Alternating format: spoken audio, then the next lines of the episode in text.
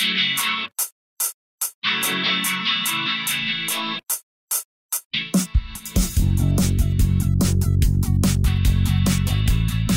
everybody, welcome to the iPhreaks Show. Today on our panel, we have Michael Holt. How's it going, everybody? Uh, this is Jaim Zuber. I'm calling in from Minneapolis, Minnesota. And we have a guest today. Please welcome Jason Zurita.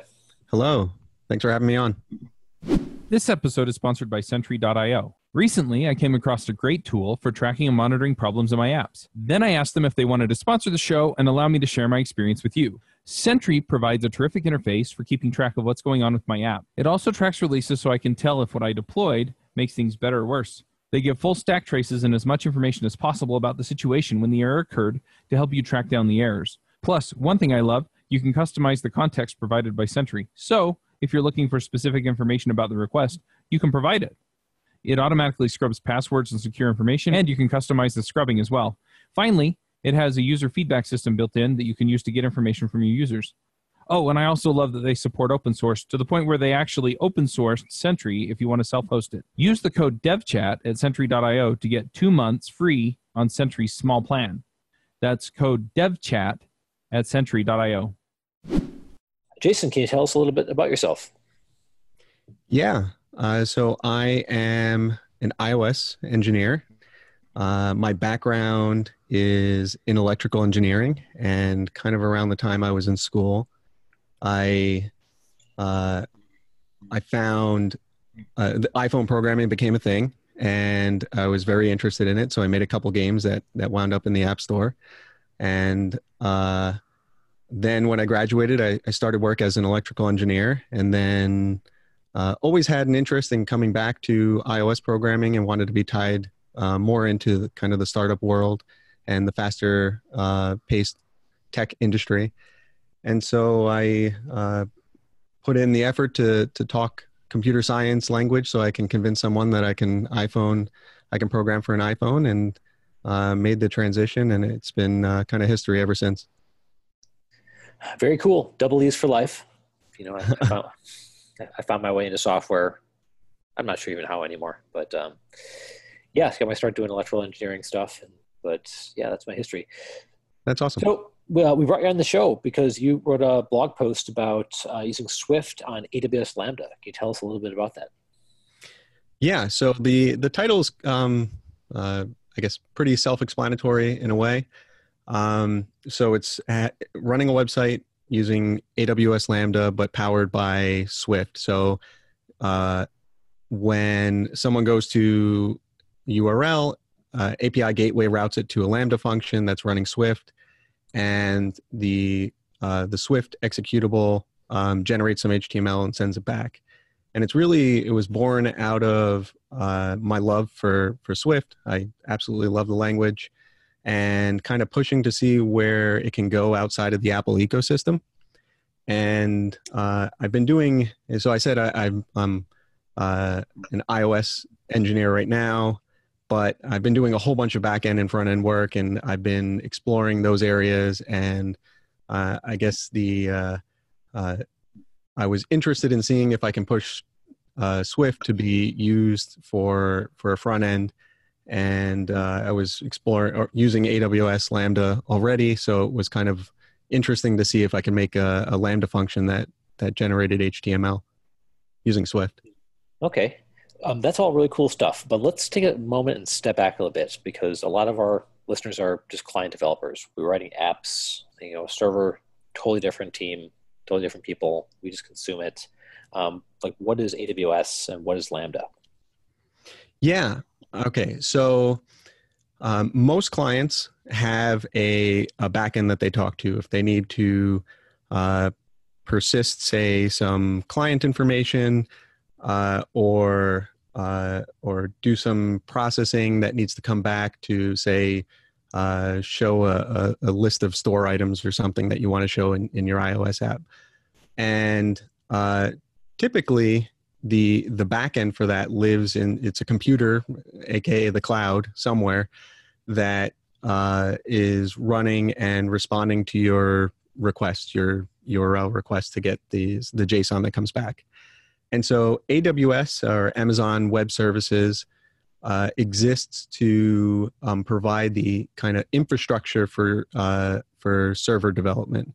And Lambda is one of their somewhat newer options to to run server code, um, and it falls under the umbrella of serverless. So there's a server that's running, of course, but um, pretty much what you do is you write a uh, some code that, when invoked in the cloud somewhere, will do whatever it is that you wrote it to do, and then provide a result. So in my case, uh, the the Lambda function gets called by um, going to a particular website, and the Lambda function runs on the server, um, Swift on on Linux in this case, and it uh, it generates the HTML and sends it back. Okay, how do you write server code without a server if it's serverless? Yeah, so I, I kind of touched on it. Serverless is is a pretty poor name. Um, there's still a server that's uh, that that's um, behind the scenes, and really, what is what Lambda is is it, it's an abstraction layer on uh, a server that's running all the time, and so you're only billed for the amount of time that your function is running, and so whenever your code is running, it it it runs, um, and then uh, AWS basically picks up and says, "Okay, well, you you ran for a few seconds, so I'm going to bill you for for that amount of time." Um, but it is going back to your question. It, it is running on a server, um, but the the idea of maintaining the actual um, server that that's running all the time is abstracted away from you. So it's a little bit easier from that sense. And then they also handle things like scaling. So if you have a million requests that come in, uh, like a, a, a transient uh, of traffic coming into your your website or whatever um, code that you want to execute in the cloud, then AWS will take care of scaling that for you. Okay, that makes sense. And just a step way back, in the old days, like if, if you're doing a startup and you got funding, you spent like a quarter of a million on your server before you could write any code and serve anything. That's just that's just how it was.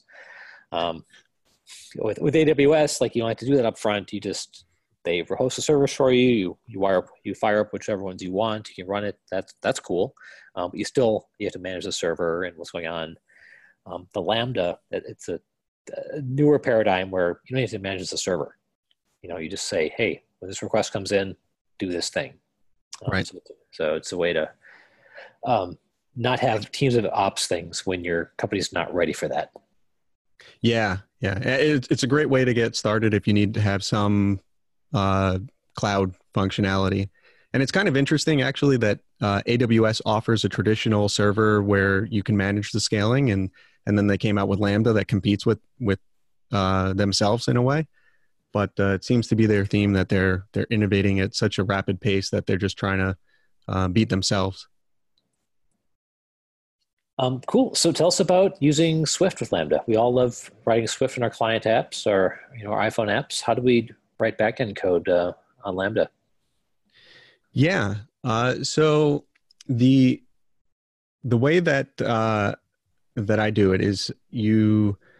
Uh, I use a Docker container, and uh, if you're not familiar with Docker, just pretend like uh, it fakes being a, a, Linux environment, and you're not gonna. You could have a, a Mac OS cloud computer running, but uh, that's just not what AWS offers. And okay, uh, so there, there's no cloud. Yeah, and there's right. actually servers on serverless, and we're faking a container. Okay, right. Am I getting this right? Yeah, yeah. And so the the whole idea of this Docker container is so that you can fake running uh, your code in an environment that where it will be deployed. So when you actually deploy your uh, your Swift executable that uh, to Lambda, you're basically faking the environment locally on your Mac. And that's what Docker lets you do. So we can dive into that a little bit more if you want to. But the idea is that it, Amazon has this thing um, that's called a, um, an Amazon, uh, I think it's like Amazon Linux. And it's their version of Linux that runs in, in Lambda. And so you could run your Swift code in a Linux environment and now you are kind of divorcing yourself from from the iOS ecosystem in a way where UIKit doesn't uh, exist, Foundation exists, but it's a different version of Foundation, and so um, but the the community has done an amazing job at at getting Foundation's parity in on Linux to be similar to that on uh, say an iOS app. Okay, so one of the benefits of Docker is that you can get it to run on your own machine uh, without yeah. having to do all your your editing on you know, the AWS website or however that works. Um, how do you set up Docker? Uh, so you go to Docker's website and you install it. It's pretty pretty simple. Okay. Uh, and that that's one of the beauties of of Docker is that uh, once you have it installed, and then uh, if you if you go to the blog post that I have uh, somewhere towards the bottom, um, there is a make file that, that I wrote, and what it does is there's a command that says Docker run run my Swift code, uh, and it will spin up a Docker container using the um, uh, the Linux environment that you want, like the the Amazon one that I'd mentioned and uh, run my code. And so there, there's actually I should I should say there's two flavors of uh, what I wrote in this blog post. So there's local development, and then there's the the Docker stuff that we were just talking about.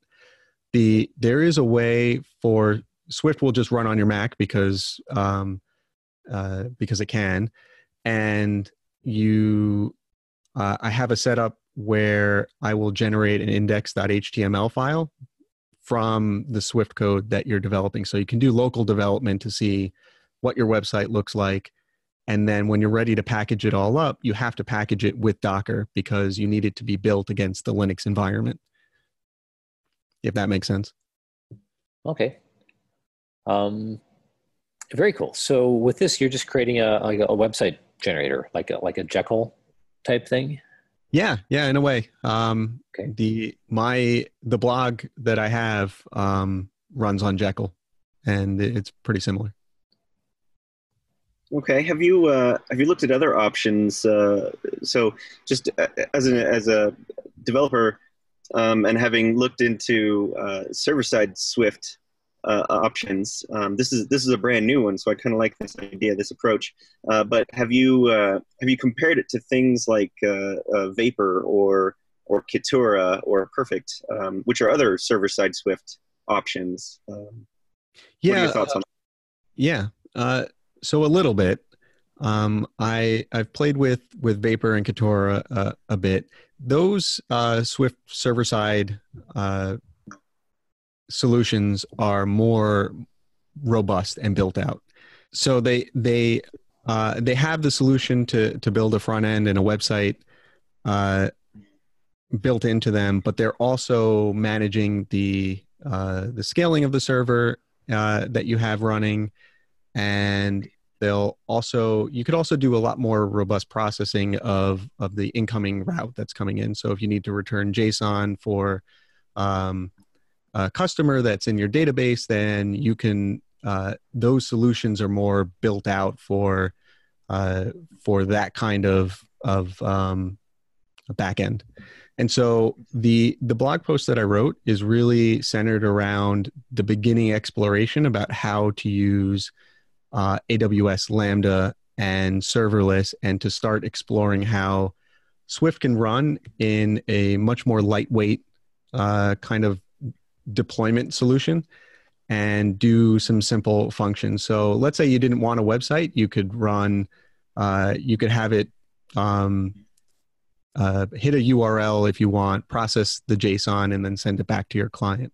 And it could also maybe one thing that I've been looking at exploring a little bit more is uh, interacting with like how do you have a database with with AWS Lambda, and uh, that ties into uh, you could use DynamoDB, which is another a- AWS offering, but uh, Kitura and Perfect and all those and, and uh, Vapor, they're they're going to provide all of those uh, things right out of the box. Yeah, and those also seem to be solutions that are more based on a, they're not serverless basically, whereas your solution here is, is more serverless. Right. Okay, that's cool. Um, what about what about uh, um, templating? So so why why why do you not recommend templating templating with uh, with with your solution with AWS?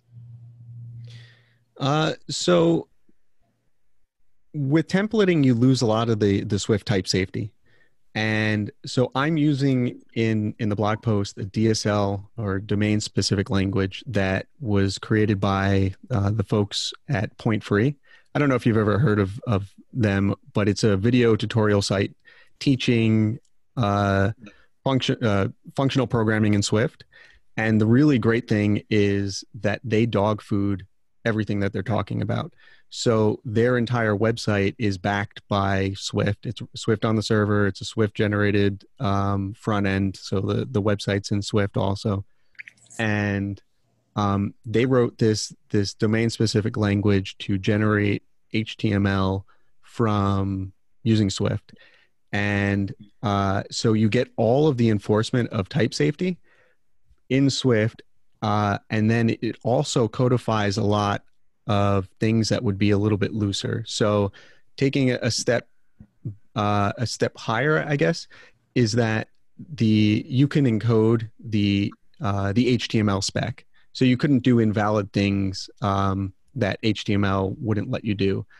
Uh, and going back to templating is that you you're really writing a um, uh, a, sh- a, skeleton of what your your site would look like, and then you're filling at all of the um, the dynamic dynamicism uh, for that template. And so it's it's not there are bugs that can get introduced uh, because of that because it's not um, type checked.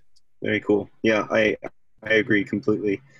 Uh, so tell us some about, about some of the libraries you're using for this. Um, there's a lot of stuff going on here. What, what, what libraries are you using? Yeah, so so there's a uh, quite a bit to unpack here.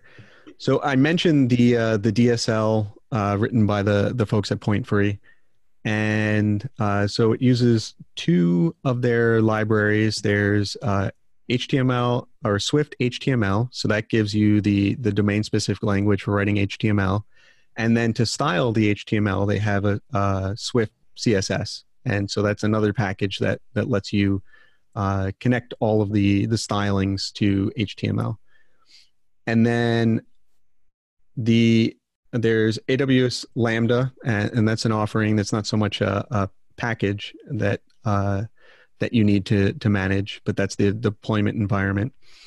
But there's an extra little wrinkle in that AWS Lambda lets uh, when it natively supports Python and JavaScript, and it doesn't natively support Swift. And so they at uh, AWS came out with this thing called AWS Layers that lets you write a layer which can be a language runtime, and you can have, uh, in this case, the Swift runtime as an AWS layer at your Lambda function. And now this is maybe starting to get a little bit complicated, but the Lambda function sits on top that your Swift executable on the layer, and the layer is the runtime for uh, for the your Lambda function to run, uh, which is in Swift in this case. And we can step back to that, but I'll, I'll keep stepping through the the different things that I, I use here.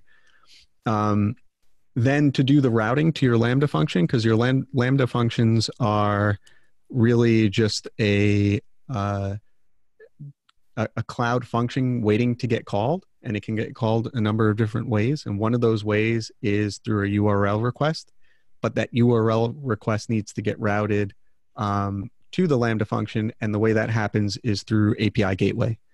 Um, and so that's another AWS offering. And um, moving on, if you're going to be doing any sort of uh, Swift on Linux, you're going to want to start using the the Swift package manager. And uh, my project certainly does, and it pulls in the dependencies like the DSLs that I, I spoke about, and uh, a Swift Package Manager for that. And then the I use a make file um, just to make the uh, executing and building the Swift executable, uh, make that a little bit easier.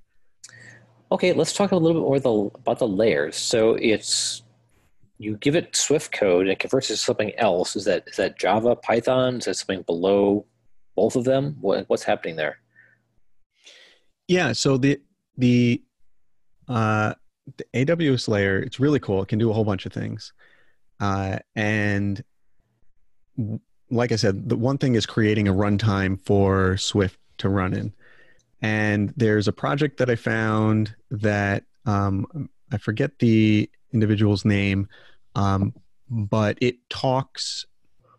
I guess to put it in its most basic form is it talks uh, AWS Lambda talk, and it allows uh, it builds the Swift runtime so that you can build uh, your functions, your Swift functions on top of that.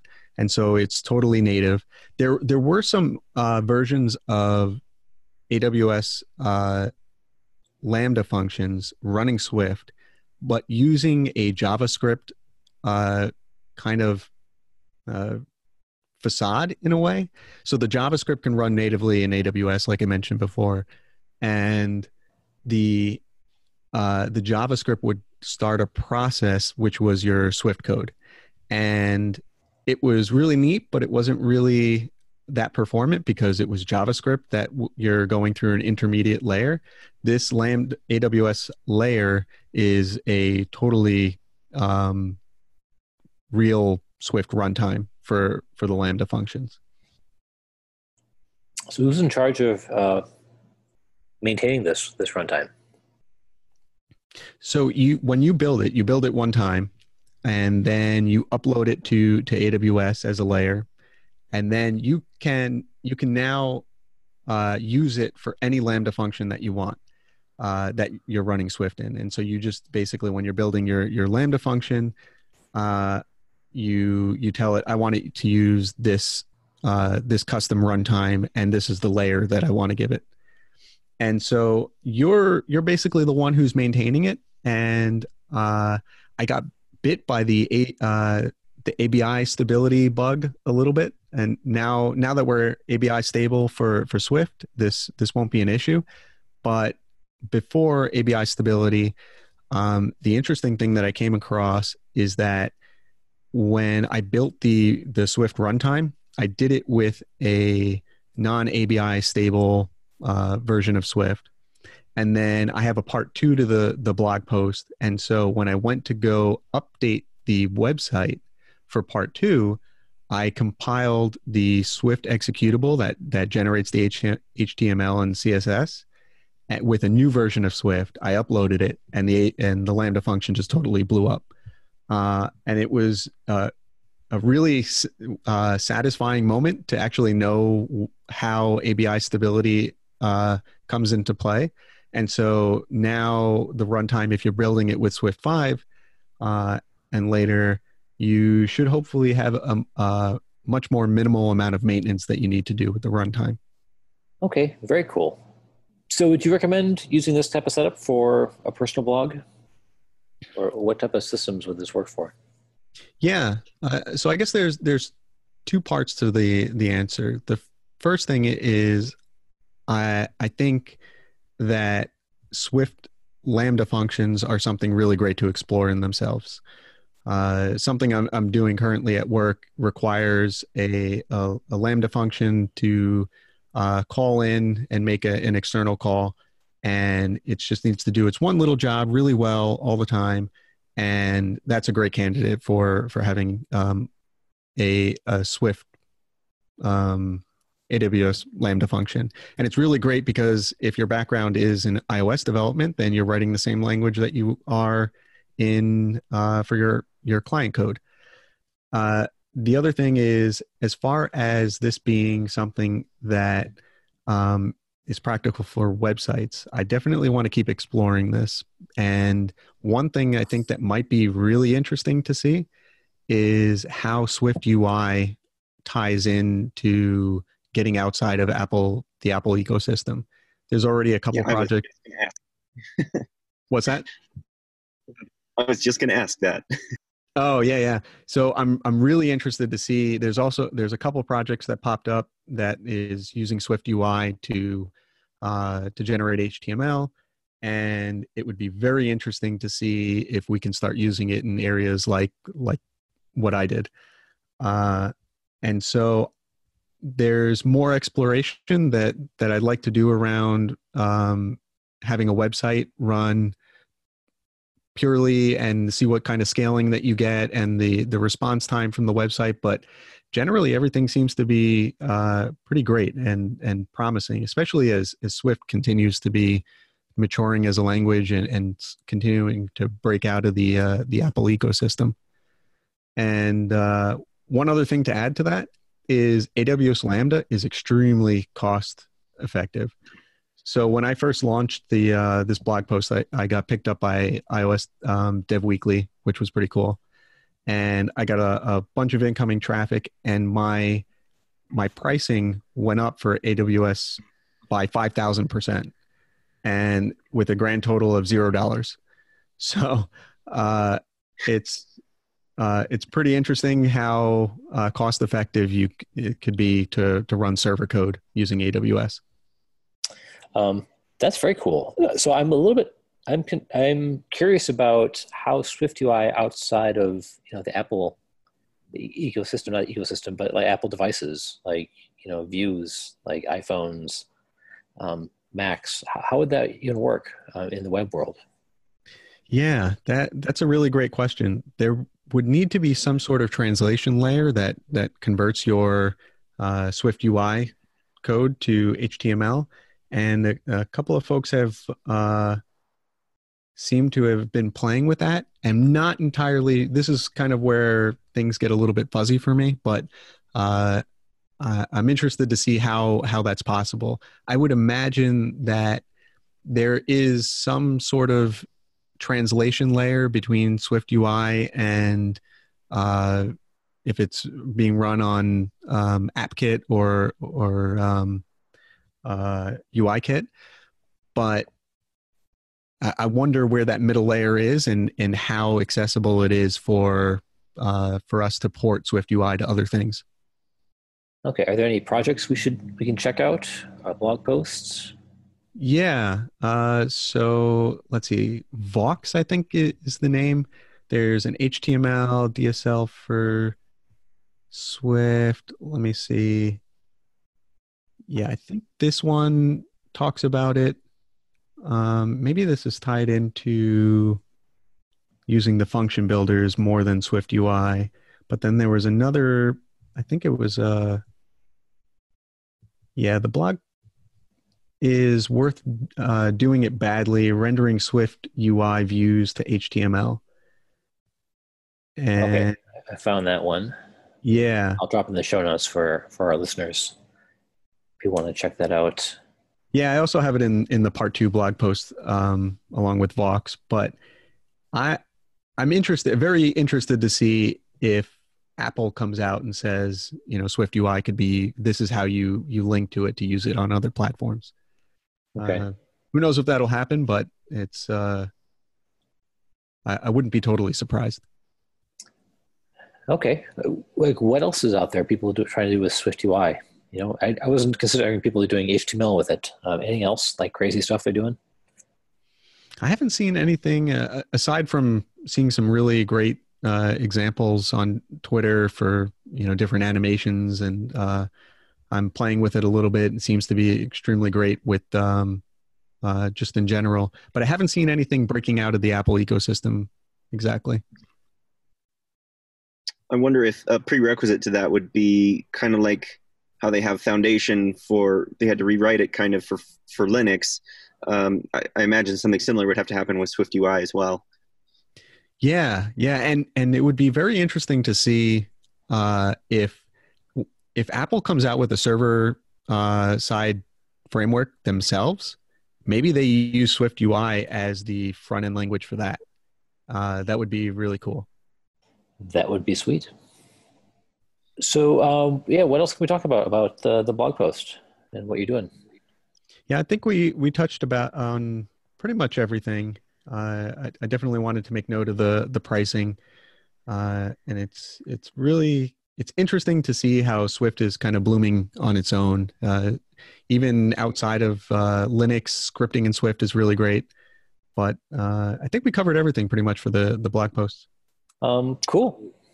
Yeah, I got well, I got one last question. Uh, were you able to use Xcode for for most of this um, for most of this stuff? So I use Vim for everything outside of Apple platform development. Uh, I I probably could have used Xcode, but I I like Vim. So, so how does yeah how how does autocomplete work with Vim? Yeah, so uh, it's not entirely great yet. Although with uh, the the language server protocol support that uh, Swift has now, uh, it's getting better. So the the autocomplete is a plugin that you can you can pull in with the the language server protocol, and I don't know if it's out of beta yet, but uh, that's going to make it a whole lot better. And then I I believe that Xcode is eventually, if not already, going to use the the same language server protocol. So Vim and any other IDE will have the same access to the autocomplete uh, that that Xcode already has. Very cool. I, I asked because I tried doing like iPhone development on Emacs a, a number of years ago. Um, this was before Swift, so it was Objective C, and I tried getting the autocomplete working, and it was it was just so slow. Yeah. Um, at that point, it was just unusable, so I couldn't get it to work, and I was disappointed. And but I'm glad to see Vim is having more luck, and probably Emacs too, if someone wants to play with it. All right, Emacs people, that's your challenge. I'm, I'm not doing it. Yeah, I, d- I definitely tried to use Vim uh, for for iOS development, and it's uh, Xcode has such a tight integration with that that Apple ecosystem that it's hard to not use it. But I, I did install my uh, the Vim key bindings. I got that working in uh, in Xcode, so I'm partially happy. awesome. Well, let's let's get to the picks. Uh, Michael, what do you have for us? All right. Well, uh, this week I found uh, uh, an article on on Medium um, uh, posted by. Let's see if I can pronounce his name here. Uh, Besher Al Maleh. Maleh. Um, but it's a it's a very in depth and very uh, good description of of how and when to use uh, weak self versus unowned self versus just leaving it as a strong. Um, and, and the main focus of the article is that you don't always need weak self because I have to admit sometimes I've just put in weak self in all of my uh, closures just you know just to be safe, which you know there's there's not too much wrong with that, but his his his article is mainly about how you don't necessarily need to, um, and it was a really good read and and helped me learn um, about uh, you know the, the differences of when when those should be really used when they need to be used um, and how they should be used. Um, and then he also has a section about uh, escaping versus non-escaping closures which was very informative as well. Um, so i'll make sure a link to that is, is put in the is put in the description here. Okay very cool. Yeah I, I know i've i've gotten in the habit of just doing it reflexively even though even in cases where I, like i don't need to this doesn't have to be weak. Because um, there's, yeah. because there's the cases where like you know it doesn't have to be weak and there's cases where you know it does have to be weak and there's the in-between cases where you're like oh wait this goes on a memory is it there? And like kind of you run around circles and you forget which case is which sometimes. So yeah, it's almost yes. like you want to be safe than sorry and you just default to weak. Right Yes, yes, that is the safe, the safe way to do it. like even if you know you don't need weak here, the person reviewing the code or encountering it in like a year or two is like, wait a minute, since we weak? And they don't have to. And they're, then they're thinking about through the the weird art cases that may or may not happen. But uh, no, cool. I look forward to checking out that blog post. Um, so I've got one pick. I, I, got news today that someone I had known, um, a musician, had had passed away. Um, Jeff Austin, who played in the Yonder Mountain String Band, which is a bluegrass band, and they started in the late '90s. Um, one of the later bluegrass bands was for a long time. There were very few bluegrass musicians out there, but they kind of started a resurgence in the early 2000s. And people I knew knew him, so I got to meet him a, couple times. But he passed away. I heard the news today, so I'm just uh, going to share a couple albums I liked of his, um, and the Yonder Mountain String Band. If you like bluegrass, um, it's good stuff. So one of the albums is Elevation, which is one of their first albums. Uh, it's album uh, album I listened to a long time ago, and I enjoyed quite a bit. Um, got Darol Anger on fiddle, if that's uh, if that's the thing to you. If you know bluegrass, you probably know Daryl Darol Anger. Uh, so that's one good album, and he did a, a, solo album, I guess a duo album with Chris Castino at the Big Wu, who's a Minneapolis musician, and that's a good album. Came out in 2004. Uh, Songs from the Tin Shed. So, yeah, still processing that he is no longer with us, but those are some good albums that I've enjoyed, and and you might too if you like bluegrass or just acoustic music. So check it out. Uh, Jason, do you have a pick for us? Yeah. Uh, it's funny we already started talking about Vim because I had it slated down to uh, uh, as one of my picks.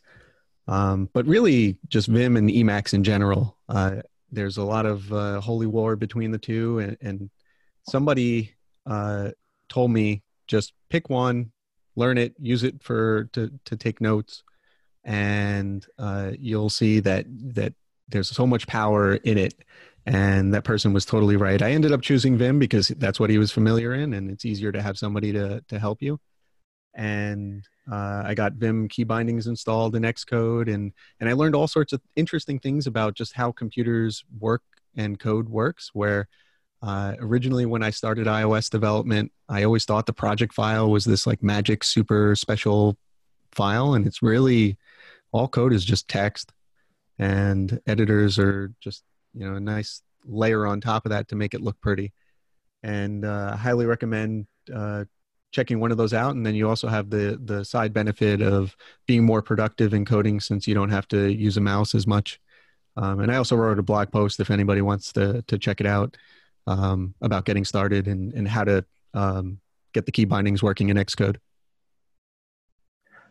um, very cool no I, I if i can go back i would probably choose Vim over Emacs. Um, funny enough, like the first time I had ever programmed was with Vim with VI way back in the day for for a college class, and we had a terminal that just was laggy and buggy. So you press escape and you didn't know what was going to happen. So I spent most of my time just furious at the at the thing not doing it right. Hit escape. Is it in edit mode? I don't know. So when I came to doing started doing Linux development, you know the one of the leads just told, asked me, um, so you're going to want to pick an editor, either Vim or Emacs, something like that. And I'm like, well, definitely not Vim. So I'll try this Emacs thing. um, but now I have the key, I have the key bindings in my fingers. They're, they're just stuck there. That, that's just how it is. But um, no, uh, Vim, Vim's good stuff. I think if I could go go to go do it again, I think the philosophy is a little bit more my style. Every time I like want to actually write code in Emacs, I end up just messing with Emacs for three hours yeah, that same thing with Vim. Uh, there'll be some days where I get nerd sniped pretty bad, and I, I, try to find out how to get indenting to work in a special way, and and right. you know that's several hours down the drain. It's like, oh, I'm, I'm writing uh, Python today, and this doesn't line up right. Let me figure out how to fix that. And oh, yep. I didn't get anything done.